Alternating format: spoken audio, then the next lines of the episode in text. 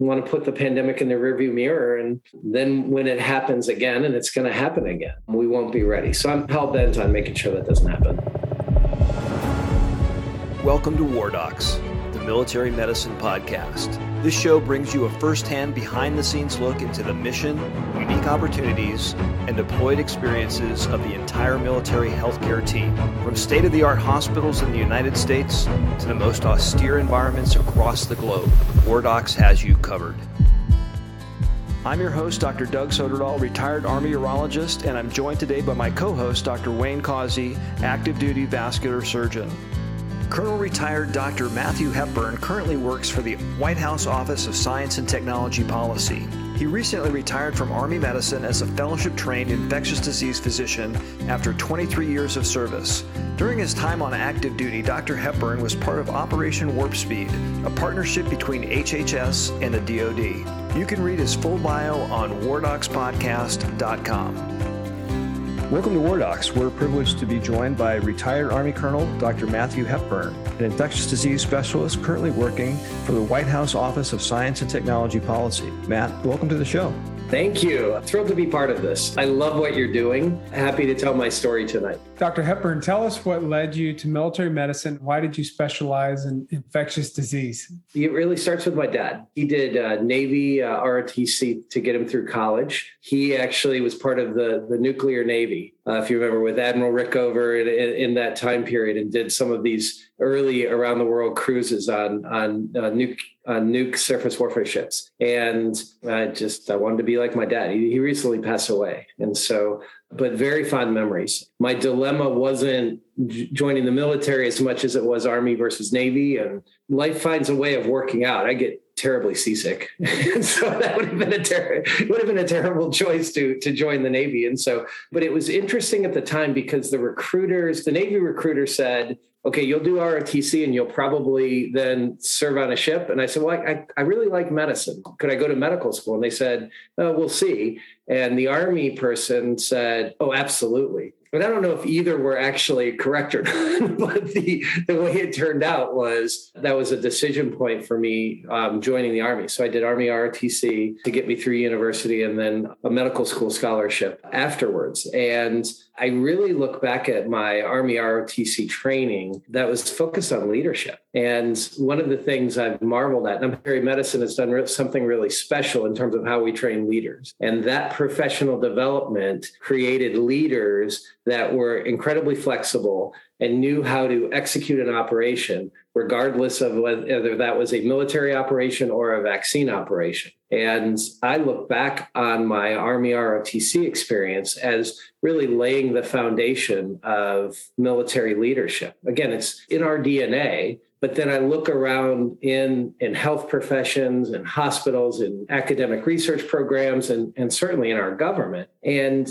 people in leadership positions have never had any professional development in leadership. I think the assumption that, well, if you're technically you're really good at surgery or you're you're really good at family practice. So therefore, you can run a hospital or you can run a research program or you can run a big program in the government without any leadership training. Why would we think that that would be successful? So I graduated med school. I got a chance to serve in San Antonio at Brooke Army Medical Center. Did a chief resident year, one of the best years of my life. I looked at the different medical subspecialties, and infectious diseases was just the right fit. And and I was very into the opportunity for military medicine to have a huge, in that case, a global health impact. I loved our history in terms of the research that we did on neglected tropical diseases and our overseas labs and I wanted to eradicate malaria and save the world. And that really drove me into an infectious diseases specialty. I just thought that I could do a lot of good there. I vividly remember this conscious decision to say,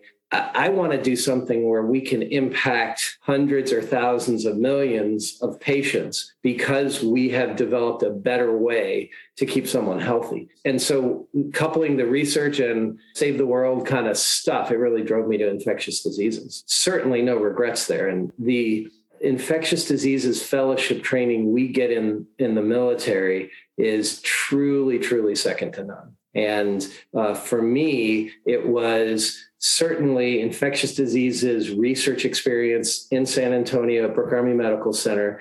It was great partnerships with UT Health Science Center, totally different population, totally different practice. VA, totally different practice. But all of that was just the foundation. I did the tropical med course at Uniform Service University. I spent six weeks at the Thai Burmese border working on drug resistant malaria with uh, a great mentor, Scott Miller and so on and so on. Like our training experience had all of it, had the span of what you would need to know for to be a great infectious diseases. So after your infectious disease fellowship, you were an exchange officer to the United Kingdom. What was your role there? And tell us about an interesting experience or memory from that assignment. Yeah, yeah in my second year of fellowship was when uh, that was 9-11 but then also if you remember the anthrax letters were a few weeks after that. And that was really a seminal moment in my career in my life. What the anthrax letters if people remember at the time how scary that was. And it reverberated kind of into my fellowship program because people said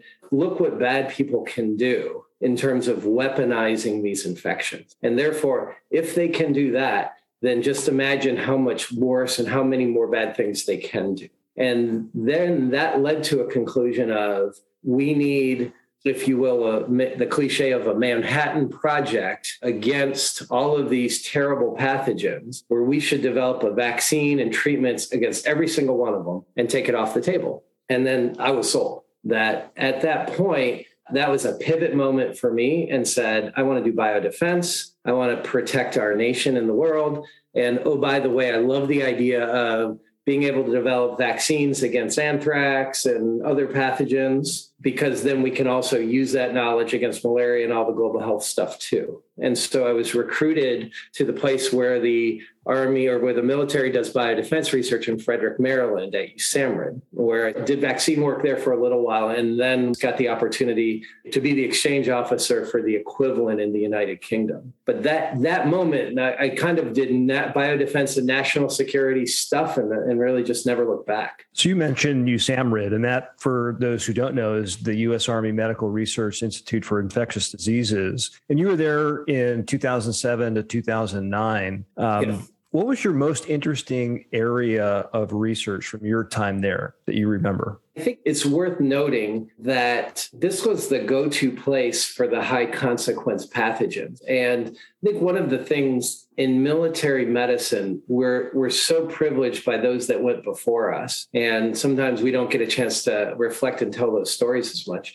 USAMRIID was the nation's reference center for these highly dangerous pathogens. And both in terms of doing the research to develop vaccines, also the expertise, and then also sending out teams worldwide so that we could understand we, these, these diseases, we could test our diagnostics, and potentially even develop vaccines and test them. So USAMRIID, I think some people are familiar with the military's proud tradition in terms of tropical medicine and working on malaria vaccine and dengue and our overseas labs. But USAMRIID had that similar tradition really for decades that worked on these, these highly dangerous paths. That stint that you're uh, mentioning to me was actually the, the thing that was most memorable there was the work I did with with the uh, Cooperative Threat Reduction Program, or it's called CTR. And that program was really came out of the fall of the Soviet Union. And broadly speaking was aimed at reducing the threat of weapons of mass destruction which started with the Soviets uh, nuclear arsenal. And so it was an originally engagement on, non nuke disarmament and then they worked on chemical weapons facilities disarmament. And then they came when it came to biological weapons the Soviet Union had some facilities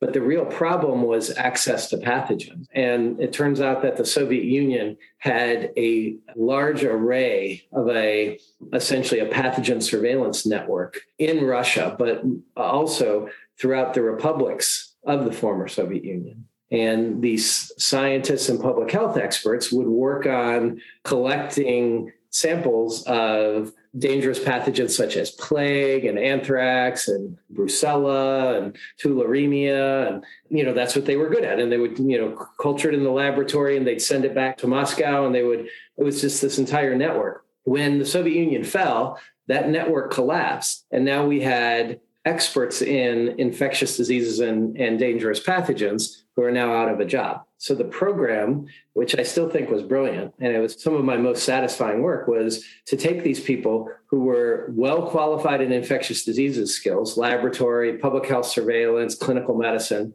and say, okay, you used to work on plague. Now we're going to have you work on public health concerns in your countries. So now you're going to work on influenza, or now you're going to work on different outbreak investigation for different outbreaks that are occurring in your country. And so, translated, what that meant is I spent a ton of time in the Caucasus, so uh, Georgia, Azerbaijan, um, and just incredibly rewarding work because we went over there and we said, hey, let's work together and partner. Let's help you set up surveillance. Let's get better diagnostic tests. Let's teach you how to do clinical research to Western standards. Note we set up the first, if you will, approved what's called a federal wide assurance for the institutional review board in the country of Azerbaijan. And we said, if you're going to do clinical research, you need to be able to make sure you have, you meet international standards for ethics for the conduct of that research. So here's how we do it. It was a lot of roll up your sleeves, working side by side with those people and you know i just treasure those memories because i think we made a big difference. And again it goes back to two key points. First it's really great the united states did that. And I think, you know, me as, as a small part of a larger program, I think made a huge difference in those countries. And the second is like, who gets to do that? Like again, it was it was such a privilege. You know, I go over there every day. I'm like, I can't believe they pay me. like, how do I get a salary to go over to work on public health in these in these settings with really really good people that are trying to do the best for their countries? And so, great great memories of that time. You then deployed to Iraq in 2009. What was your most memorable clinical case from that deployment? A couple really significant memories from that deployment. What I uh, hated being away from my family really loved the people that I deployed with. And in particular, it was mostly we're at a, a, level two at Camp Taji. It was a level two plus, and we had a CT scanner that didn't work all that well. And most of it's staffed by uh, Area Support Medical Company, which was first part was uh, California Reserve Unit, and they were great. But for most of the deployment, it was Iowa National Guard. And God, anybody in the military sort of knows this, but it's worth saying. I mean, you know, in terms of salt of the earth people, like the, the National Guard, the Iowa National Guard that I deployed with, true American heroes. And these are people who are police, fire, insurance, college students, all of these walks of life. But when they were asked to do medical, you know, to be Army medics, to get out there, to run kind of the clinics and do a lot of our operations. Uh, they were absolutely amazing, just truly amazing, extraordinary individuals focused on the mission. And, you know, we should really celebrate the medical contributions of the National Guard. And everybody has these stories, I know, but it's like it shows what the average American citizen can do that cares about serving their country and how much they can provide. The specific example is that we were at, at, our level two, our primary mission was actually detainee care. We took care of the base too, but it was primarily detainee care.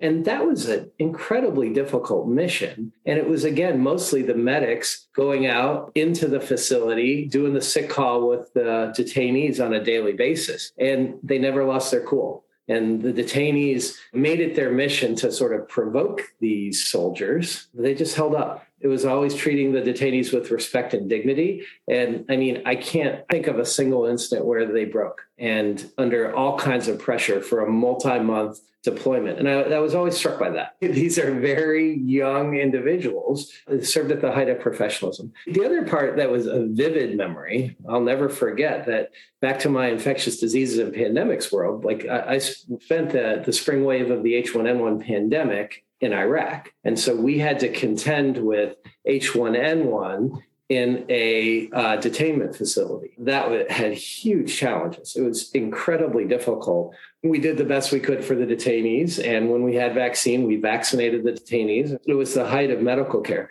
At that point, we had antigen detection flu tests who, that were just terrible.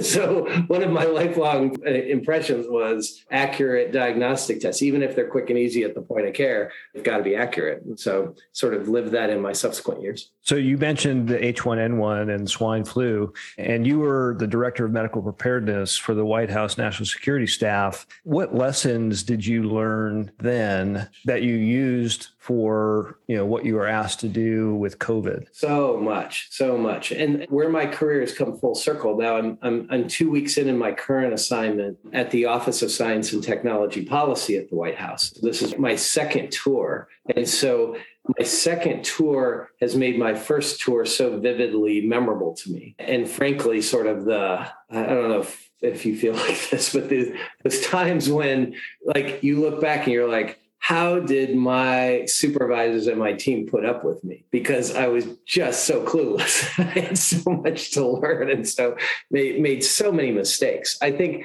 I would start with just a, a lesson on mentorship. My title there was Director of Medical Preparedness. I came in in 2010, essentially at the end of the H1N1 pandemic, part of an extraordinary team of very good lifelong friends. And serving on that part, it was part of the Homeland Security Council. So we reported to John Brennan and the mentorship of the leaders that turned me from somebody who had no idea on policy and, and just I could not think strategically to save my life and the the patient mentorship that sort of helped me develop my strategic leadership is, is what I'll never forget. The specific group that we worked with turned out to be kind of lifelong friends. I, was just on a call with some of them right, right before this interview, but that group has subsequently bonded and come together in terms of whenever outbreaks are occurring, and certainly at the beginning of the COVID pandemic. There's a guy uh, named Carter Mecher. For, for those of the listeners that have read The Premonition by Michael Lewis, uh, Carter's sort of this featured character.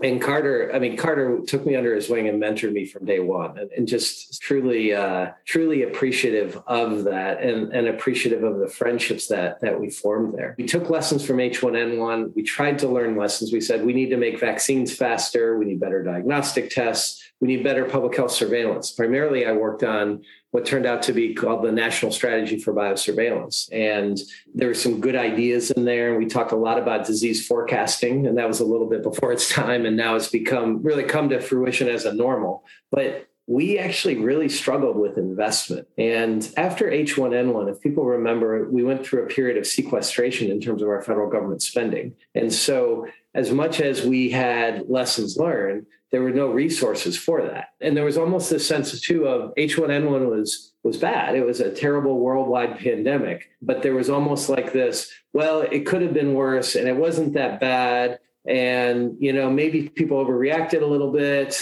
and now we're doing sequestration so sorry and what sorry meant was we we just didn't have the resources. There's some really good programs. I can talk you through, I think, some of the investments then that have really helped us in this pandemic. But there was a lot more that we as a federal government and as a nation, I really wish we did. And we didn't do that. So so what does that mean now? Is that means like, God bless, that cannot happen again, you know? and like I watched it. I was there as the director of medical preparedness, working with the CDC and the NIH and all these people. And, you know, we're like, we don't have any money and blah, blah, blah. No one really cares. And there's everything else is so much more important. And what if that that can't happen again? I'm sort of back at the White House now. And I'm like, I saw this movie, you know, where once we got through the pandemic, no one cared and you know we had to go into budget trimming again and then we weren't ready for the next one so i am so determined we, we all should be of course because we're in it right now but a year from now, let's say we get through the Delta wave and we don't have another significant wave and COVID more or less subsides. In a year from now, everybody's going to be talking about everything else and want to put the pandemic in the rearview mirror. And then when it happens again, and it's going to happen again, we won't be ready. So I'm hell bent on making sure that doesn't happen. Let's fast forward to the COVID situation. And we're familiar with Operation Warp Speed, but tell us a little bit how you got involved in that and what was your role? As we're fast forwarding, I, I do want to highlight another point, which is after the White House, I got a chance to serve at DARPA for six years. And what a magical, awesome, amazing place. And, and again, in terms of a military medical career, like who gets to do that? For the listeners that aren't familiar, it's the Defense Advanced Research Projects Agency, or DARPA. DARPA was formed when the Soviet Union launched, Sputnik. And President Eisenhower essentially within days said, We are never going to let this happen again, where we are so caught unaware and surprised. So DARPA's motto is prevent technological surprise. And what we do is they bring in program managers for a set period of time who make investments mostly on early high risk type research. But if it pays off, then it will be transformative for a national security purpose. And DARPA had the wisdom before my time, but also with me there starting in 2013 to say preparing for the next pandemic is a national security issue and devoted a lot of resources. And we actually, DARPA, while I was there, created an entire office called the Biological Technologies Office, which was life science research for national security purposes. And really good innovations there for military health and how we take care of soldiers, but also a lot of work to get ready for this pandemic. And I'll give you two examples. And the reason I'm telling you this is because I don't think people realize the foundational DARPA investments, how impactful they were for this pandemic response. So, one of the things that I worked on in the portfolio was RNA vaccines. And again, that was built on investments that were made at DARPA even three plus years before I got there. So, so we were working with Moderna when Moderna was a very small biotech. And there was recognition back then that Moderna and a lot of this other RNA technology would be great. And why would it be great? Because you could make a vaccine very quickly and you could also potentially scale the manufacturing at the speed of which a pandemic occurs. And the Moderna story and the RNA story was a lot of contributions, but DARPA made a fundamental contribution to that. That was very significant. Another example was us funding programs to discover antibodies. For this COVID pandemic, there were essentially a Vancouver biotech company called AbCellera had been getting DARPA investment while I was there. And I left DARPA in 2019 before the pandemic, but AbCellera discovered some of the first antibodies for COVID, made those antibodies available for Eli Lilly, and they were one of the first products that were licensed as part of the monoclonal antibody treatment that we've been using now. The point is, is that the Department of Defense has played this really critical role in preparing for the next pandemic with the investments and the training and all the different things that I've been talking about. But again, like what a privilege to get to have a military career where you get to be on the cutting edge of this biotechnology research and this biotechnology revolution. That was really the setup. So I retired in 2019. I stayed in the Department of Defense as a civilian. And the reason for staying was to keep working on pandemic preparedness. So basically I was in the right place at the right time in January 2020 when we were getting a lot of indications like something was really going wrong in Wuhan, China. And we were on the phone with my good friend Carter Mecher and, and sort of our group of friends and you know saying hey this is really going to be bad sounding the alarm within the department of defense and saying this could be very significant. Let's ramp up our ability to make antibodies and vaccines and be part of an hhs team and an hhs process. And because i was doing that and and frankly stirring the pot and really saying like this is we got to do more we got to do more we got to do more. And i will say this i think our the investment that the department of defense put down there was some that was put down very early in the process that I think was great. But then I think once people realized with the incidents at the Teddy Roosevelt, for example, that this was going to have a massive operational impact, that's when the DoD investment for vaccines and antibodies and, and all and all that stuff really kicked in. And because of that, when Department of Defense got the call and said, you're going to partner with HHS as part of this Operation Warp Speed thing, they said, well, that's that's Matt. He's the guy that keeps complaining that we're not doing enough. So let's send him over to HHS. So that's how I landed there. I think it was just amazing, so amazing that I got a chance to do that. I, I think one of the things for me was most of the Department of Defense contingents at, at Operation Warp Speed uh, were not vaccine experts. So they were essentially, it was led by General Gus Perna, who is an unprecedented, amazing American hero. And read his bio and whatever is said about him, it underestimates what he did for this nation. But, but General Perna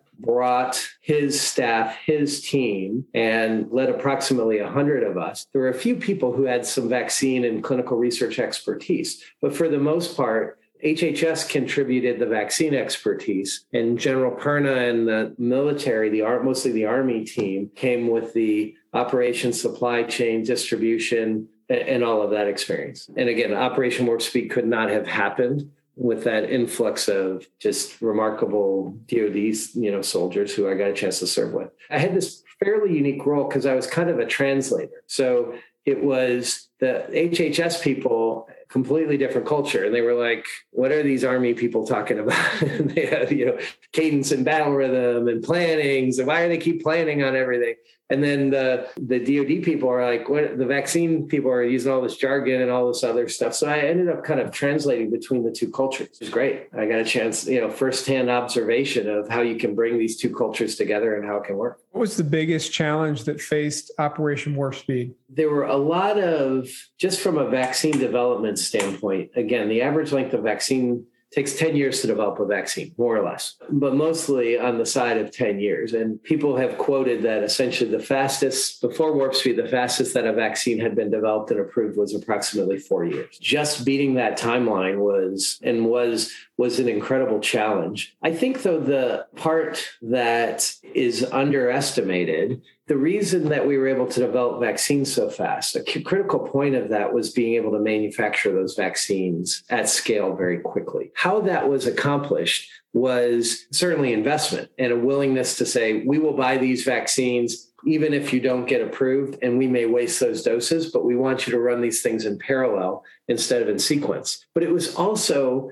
coming in and, and looking at every bit of the equipment and the supplies and the raw materials in the supply chain and the detailed analysis of every single bit of that and expediting and prioritizing that. We had this thing called the Defense Production Act, which said at wartime or in national crisis, you're going to prioritize these things in terms of the private sector. And so we use that to prioritize everything that these the companies needed to make that vaccine all of that supply chain analysis was all Department of Defense. All of the working the details, all of the contracting interesting for Operation Warp Speed was Department of Defense. And once we had those vaccines, all of the plans for distribution, for administration, making sure that we had enough needles to give a vaccine to every American, and that distribution plan in, in close partnership with the CDC. But that was all General Perna, and that was all the Department of Defense team. The expression that General Perna used that resonated with all of us, and, and always will, was this idea, he called it leading from behind.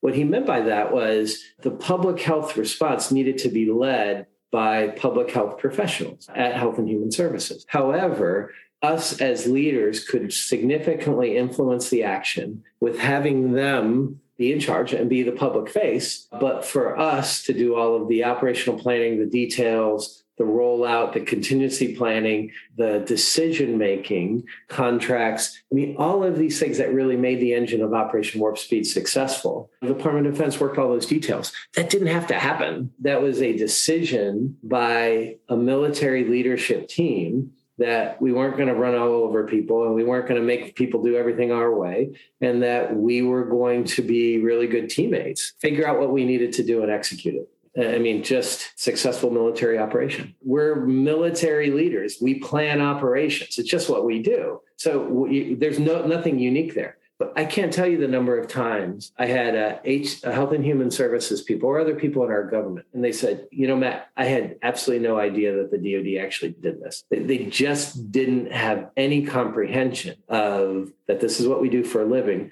but also what a military leader can do." flexible, adaptive, all the things I've already mentioned. And I'll never forget that. You talked a little bit about some monoclonal antibody treatment. How did you prioritize? What was the proportion of effort that went into therapeutics versus vaccines? At that point, we were in May, and we, we knew that this was a highly contagious respiratory virus. We knew that that treatments and monoclonal antibodies would only take us so far. The chief scientific advisor for Operation Warp Speed was a, a GSK executive named Moncef Slaoui, world-class vaccine expert. Vaccines were the only way out, and there was a recognition. Now we knew we needed treatment. We knew that there were scenarios where our vaccines could be 50% effective. I mean, think about your seasonal influenza vaccine. We have just taken for granted a 90 to 95% efficacy. Unbelievable. But there were a lot of scenarios in our mind where we might have a 50% effective vaccine. And so, even more so, the monoclonals and the treatments would have needed to play an even stronger role.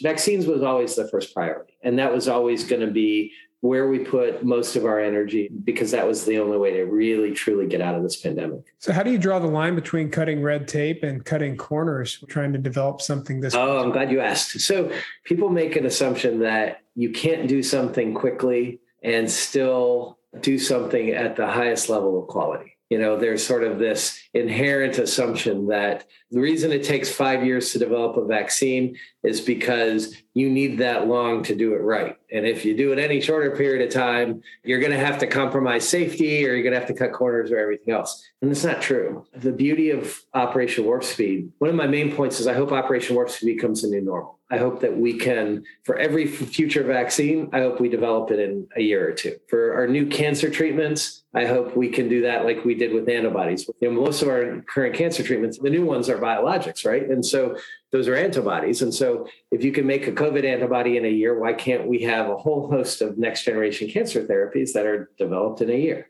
So we're aiming to, to create this new normal. The new normal is project management, doing steps in parallel rather than making everything very sequential. Large, very well designed clinical trials and expeditious red regulatory feedback. That was the secret to our success. But one of the things that I think we did well, but also it gets into vaccine messaging. Unfortunately, this, this message didn't come across as clear as as I wish it had. But throughout the process, first point is that I think we were very transparent. The, the evidence for these vaccines published in peer reviewed journals, publicly available. The companies were very willing to publish their data, but that was also contingent on our relationship with them is that our expectation is, is that they were positive or negative, they were going to make their data public. I think we also, what we saw with the FDA advisory committees, with the CDC, is that all of those deliberations were public. And you think about how how great that is in a free society that you know the expectation to get your drug approved is that we're going to not only make that data available but we're actually going to show you what the experts are talking about and how they deliberate and how they view your vaccine. Um, so so the process i think was transparent. The process also met all of the quality standards for manufacturing that any drug would. So there was no, well, maybe it doesn't meet the quality standards, but that's okay. It's a pandemic. There was really no compromise on product quality. And finally, when you looked at the sort of the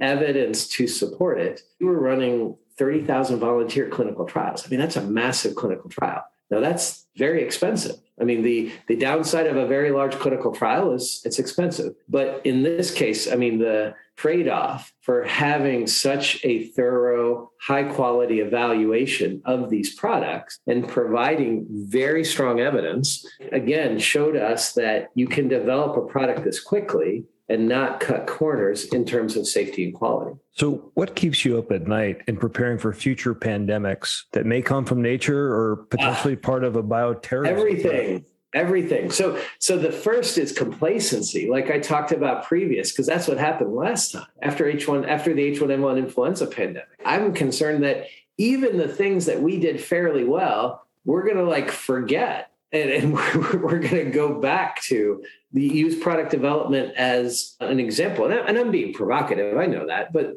why can't a better influenza vaccine, use that as an example, a much better influenza vaccine, why can't we develop that in a year? And why can't we develop all sorts of products like the new normal of product development takes one to two years instead of 10? I know that we're not going to always be in an emergency. And we're not going to have those resources. So product development is going to take a little longer. But wouldn't it be great if we had a product development, that type of pace of product development for Parkinson's disease, for the different cancers, which we're really struggling with coming up with alternatives for the things that we find really untreatable or, or that we just, the, the treatment is not successful. We should see a massive acceleration in all of that product development. That should be the new normal. It's probably not going to be. I think we're going to get into a regression of a back to normal, a back to normal in terms of FDA reviews, a back to normal in terms of how pharma spends money and stretches out their timelines just because they don't want to take risk. that concerns me. I don't want to regress. We, we've made a lot of progress on diagnostics with self collection of swabs and at home testing.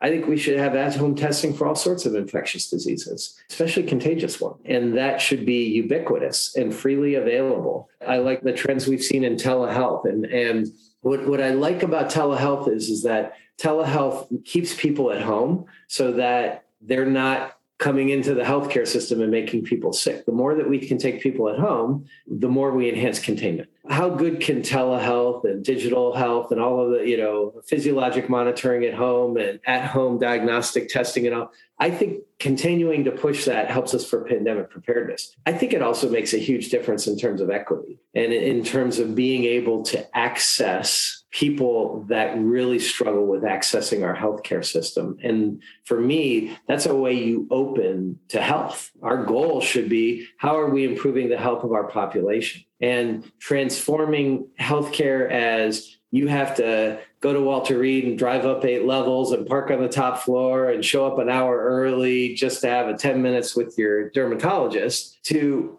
us reaching out to our populations that were responsible for their healthcare and truly taking care of them. And we get that in the military, right? Because we take care of a worldwide deployed force. So it shouldn't be huge stretch for us to reach out and take care of our population instead of them taking care of us. So, so things like telehealth why would we regress back to pre-pandemic? you know what I mean? Like we need to capitalize, enhance these types of investments, make telehealth, make taking care of patients at home even better. Our health surveillance data is it's much better than we've had before. All the hospitalization data and things like that. It's on the New York Times website every day. Why can't we have that for other diseases? Then we truly know what our population is getting sick from. We could have another pandemic soon, and it could be worse. We were always worried about flu. Flu was always what, what's the most concerning thing? We thought it was going to be another pandemic influenza. For, for those that want to be educated and maybe depressed a little bit, there's a really wonderful book called The Great Influenza by John Barry that really tells that story of the 1918 flu.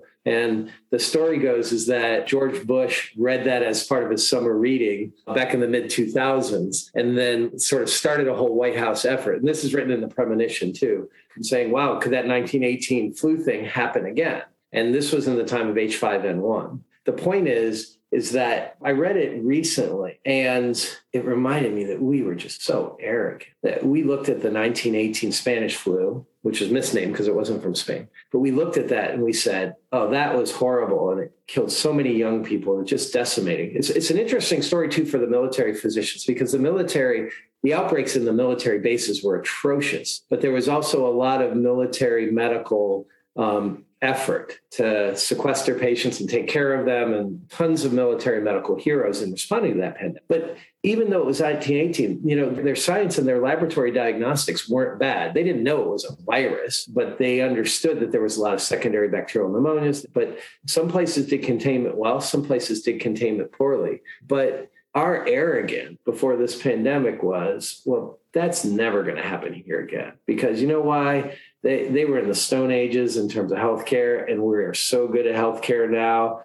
We'll be okay. What a tragic sense of hubris that we had. There's a, a quote that uh, one of our previous guests said from Aldous Huxley. It says, The one lesson of history is that man doesn't learn the lessons of history. I know. And, and that's, that's unfortunate. I know. I'm extremely worried we're going to have another one. I'm extremely worried it's going to be worse. And I'm extremely worried. I mean, can you imagine? What if we're having, you're like, hey, we're doing podcast 2.0 War Docs 10 years down the road. And after we had the next pandemic, and you're going to be talking to me and say, God, we didn't even learn those COVID lessons and we got hit again and, and a ton of people died. And, and shame on us. So uh, you, you, can see I, I'm obsessed with this issue. I do want to make a point before we finish on military healthcare, though. Make no mistake, I think that the Department of Defense has adjudicated itself very, very well in this pandemic. We've talked a lot about Operation Warp Speed. We've talked a lot about the DARPA and the other military medical research investments in vaccines and antibodies that have served us so well in this crisis. There's so much in terms of the military response and how we've augmented the civilian response in the healthcare system. And there's so much in terms of how our military health system, volunteers, uh, vaccinated patients, taking care of patients in the ICUs, our critical care docs, another group of heroes this pandemic. I think we've done really well. I think we should be proud of ourselves. And I think we should be proud of the military medical leadership example. But I have a point on this as we go forward because I'm concerned a little bit that there's a sense in the Department of Defense that says, you know, look, we helped out for this pandemic, but that was a one off. And, you know, it's really other people's responsibility and we're going to go back to what we conceive of is traditional business for the military and i strongly disagree with that contention and my argument is is that ultimately the department of defense is an instrument of national security and national security i define as protecting who we are as a people who we are as a civilization and I think our Department of Defense and our military should configure for future threats and whatever those threats may be. And for us to say we know what those threats are is crazy because we don't. But one thing we do know is that this pandemic disrupted us as a society and had a massive, atrocious impact on our civilization. So, how can we then not think about the future pandemic or the future type of scenario, especially if what if a bad guy figures out how to do this again, as one of the things that has to be one of our top national security priorities. And therefore, we should be prepared for it. That's the argument I'll make. But I want to make that argument specifically for the military health professional. And what I think we did in this pandemic is the military health professionals showed up for work and they were heroes. Not me, but others were truly heroes in terms of their response. And analogous in my mind to how we emphasized military medical readiness and support for combat casualty care, as we have done for the last two decades, and rightly so. And we will continue to do that. And we need to continue to make that one of our primary missions. But why wouldn't we make a, a, another mission for military health professionals to say that you need to be prepared for infectious diseases threats? That's the future threat landscape. And whether you're helping out on an HADR and helping respond to a dengue outbreak in, in Southeast Asia, or whether we're trying to minimize and eliminate influenza on an aircraft carrier, or whether we're called into service again for the next pandemic, that's a threat. And we're uniquely positioned to be really good at responding to it. So why wouldn't we prepare for that? Why wouldn't we train our professionals? Why wouldn't we have career paths that say you're going to get really good at public health outbreak response and we're going to nurture that and we're going to encourage you to do tours and assignments as LNOs with HHS and doing, you know, overseas work with other countries or part of Indo-PACOM. I think we need to say that's what that's what our military medical professionals should train. It should be one of the future threats that we should be ready for, and we should nurture that. We've been speaking with retired Army Colonel Dr. Matthew Hepburn. Matt, thanks for sharing your experiences and insights with us on War Docs. We really enjoyed it. Fantastic. I appreciate you listening and happy to uh, hopefully come back in 10 years and say we took pandemics off the table. I'm going to fight. I need I need everybody listening to join me in that fight to make sure this never happens again. Thank you so much for tuning into this episode of War Docs, the Military Medicine Podcast. We sure hope you enjoyed it. We invite you to follow and subscribe to our show on whatever platform you consume your podcast so you don't miss an episode. Please rate and review this podcast and share our show with your contacts on social media. You can follow us on Facebook, Twitter, and Instagram. Find out more information about our show and our guests and how to become a member of Team War Docs on our website, wardocspodcast.com. That's Podcast, one word.com. Thanks so much for your support. If you like war stories and medical drama, War Docs has you covered. Spread the word.